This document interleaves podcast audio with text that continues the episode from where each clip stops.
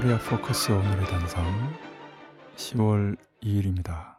저는 21세기 코리아 연구소 소장 조덕원입니다. 1941년 오늘 10월 2일 모스크바 공방전이 시작됐네요.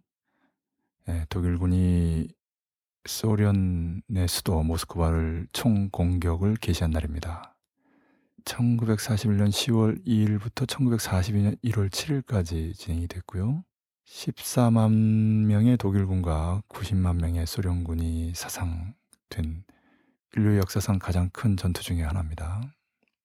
당시 스탈린이 공면을 전환하기 위한 열병식을 열었고 열병식 연설의 말미에 앞으로라고 한 말이 인상적입니다.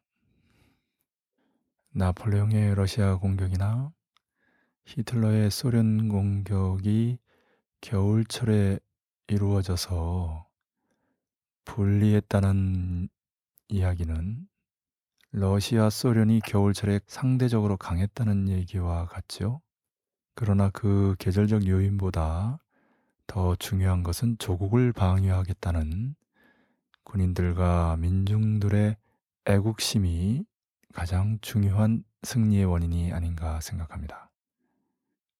1869년 오늘 10월 2일 간디가 탄생했습니다. 비폭력 평화투쟁으로 유명하죠. 지금도 그 간디와 네루의 가문에서 인도의 최고 리더들이 배출되고 있습니다. 간디의 삶에서 인상적인 것은 영국으로부터 독립된 이후 파키스탄과 인도로 지금 분리되어 있는데요. 이슬람과 힌두교 세력들의 정치 통합을 이루려고 노력한 것입니다.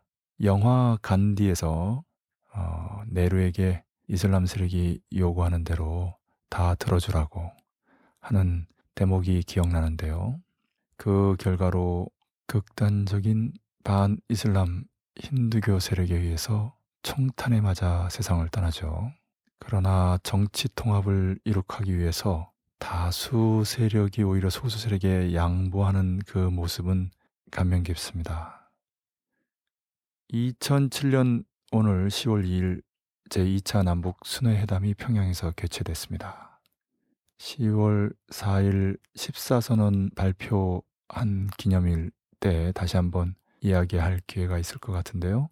어쨌든 오늘 처음으로 남의 대통령이 분단선을 넘어서 방북했습니다. 오늘 드는 생각은 북이 미국 부시 정권을 제압해서 2.13 조치가 취해진 후에 노무현 대통령의 방북이 가능했다는 것. 그것은 북이 2006년 대대적인 군사적 공세를 취하면서 미사일 발사라든지 핵시험이라든지 미 부시 정권을 제압한 후 2007년 2.13 조치가 발표되죠. 그 연장선에서 노무현 대통령의 방북이 가능했다는 것입니다. 이것은 1998년 북이 역시 파키스탄에서의 핵시험과 8월에 첫 인공위성 발사라는 군사적 공세 속에서 2000년 당시 미 클린턴 정부를 제압하면서 2000년 6월에 김대중 대통령의 방북이 가능했던 것과 마찬가지입니다.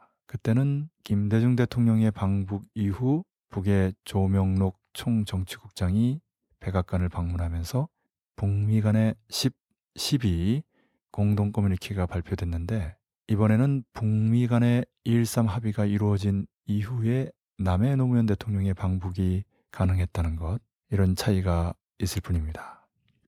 1973년 오늘 10월 2일 유신 반대 첫 시위가 있었습니다. 서울대 물리대 학생들이 패배주의, 투항주의, 무사 안일주의와 모든 굴종의 자기 기만을 단호히 걷어치우고 라는 내용의 선언문을 발표했죠. 10월 4일 서울법대, 5일 서울상대가 시위를 했고요. 10월 6일, 10일에는 각각 이화여대와 숙명여대가 축제 행사를 취소하는 결의를 했습니다. 그리고 한 달 뒤인 11월 5일 경북대생이 시가 행진을 하면서 삽시간에 전국적으로 확산됐지요. 그 이후 동맹 휴학, 시험 거부, 검은 리본 달기 등 다양한 방법으로 유신 반대 운동을 조직 전개했습니다. 11월 말에서 12월 초에는 전국 각지에서 투석전이 벌어지고 경찰들이 추루탄을 쏘면서 공방이 계속됐는데요. 고등학교까지 시위가 확산되었습니다. 12월 달에는 경기고등학교와 대광고등학교가 시위 움직임이 있다는 이유로 조기 방학에 들어갔고요. 광주 일고에서 시위가 일어났습니다. 박정희 대통령의 딸인 박근혜 대통령이 박정희 대통령의 1972년부터 시작된 유신 체제로 회귀하려고 하는 오늘 1973년 거세게 일어났던 유신 반대 대학생들, 고등학생들의 시위 역사는 되새겨볼 의미가 있다고 봅니다. 예, 흥미로운 오늘의 역사도 있습니다. 1971년 오치성 내무장관 해임안이 국회에서 가결됐는데요. 당시 공화당의 총재인 박정희 대통령이 부결시킬 것을 지시했지만 상당수의 여당 의원들이 표결에 이탈해서 71년 오늘 오치성 내무장관 해임안이 국회에서 통과됩니다. 당시 그 실미도 부대가 탈출해서 서울로 진입한다든지 또 연로 공무원들의 추방 문제가 제기된다든지 하는 사건들 때문에 내무부 장관인 오치성의 해임안이 국회에 제기되고 가결됐는데요. 그때 야당은 여야를 초월한 국회 권위의 향상과 책임 정치의 명맥을 유지시킬 수 있었던 쾌거라고 논평했고요.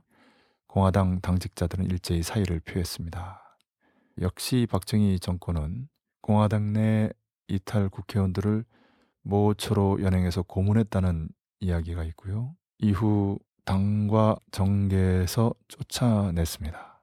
그리고 좀 지나서 1972년 10월 17일 10월 유신을 시작했죠.